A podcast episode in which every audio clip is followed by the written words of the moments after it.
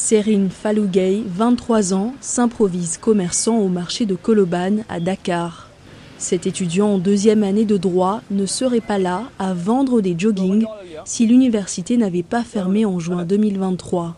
Il explique qu'il préfère faire le vendeur ambulant plutôt que de rester oisif et de demander de l'argent à ses parents.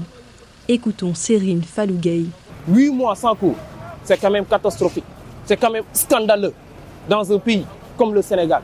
L'université Sir Anta Diop de Dakar, qui a plus de 80 000 étudiants, 80 000 étudiants, l'État du Sénégal veut sacrifier pour des raisons politiques l'avenir de 80 000 étudiants. C'est quand même euh, scandaleux.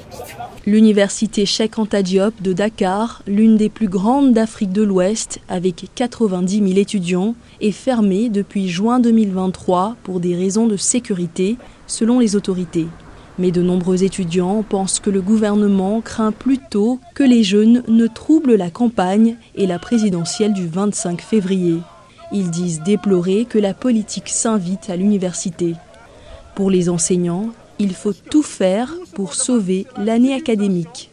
David Célestin Fay est secrétaire général du syndicat autonome de l'enseignement supérieur. Les opinions politiques ne doivent pas prévaloir sur le monde académique.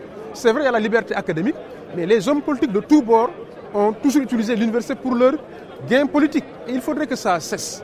Il faudrait que ça cesse. Nous ne sommes pas le seul pays où il y a de la politique, mais il faut savoir raison garder, ne pas utiliser, manipuler les étudiants, les enseignants à des fins politiques. Ce temple du savoir qui a formé des générations de cadres du continent, dont plusieurs chefs d'État, a été l'un des foyers de l'agitation meurtrière qui a secoué le pays après la condamnation à deux ans de prison ferme de l'opposant Ousmane Sonko dans une affaire de mœurs le 1er juin 2023. Les autorités ont alors fermé l'université. Sept mois plus tard, le campus est toujours désert.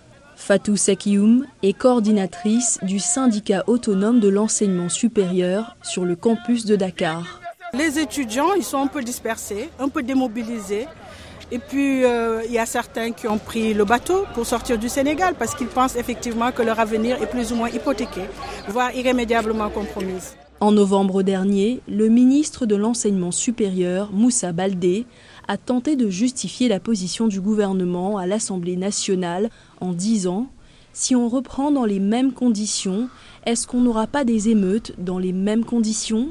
Écoutons Khalifa Diagne, directeur adjoint du Centre des œuvres universitaires de Dakar. Il appartient à tous les partis politiques de condamner non seulement ce qui s'est passé à l'université, mais également de demander une trêve politique à l'ensemble de leurs branches politiques étudiantiques. Et cela pourrait être un pas important pour pouvoir rouvrir les universités, parce que de ce point de vue, on saura que l'université va rouvrir uniquement pour les études. Et c'est ça la vocation de l'université. En attendant, les cours en ligne appliqués lors de la pandémie de Covid ont été réactivés. Mais pour de nombreux étudiants, l'enseignement à distance exclut une partie des élèves dépourvus d'outils numériques et est tributaire d'une bonne connexion. L'université avait annoncé une reprise partielle des cours en présentiel à partir du 3 janvier dernier, mais dans des sites hors campus.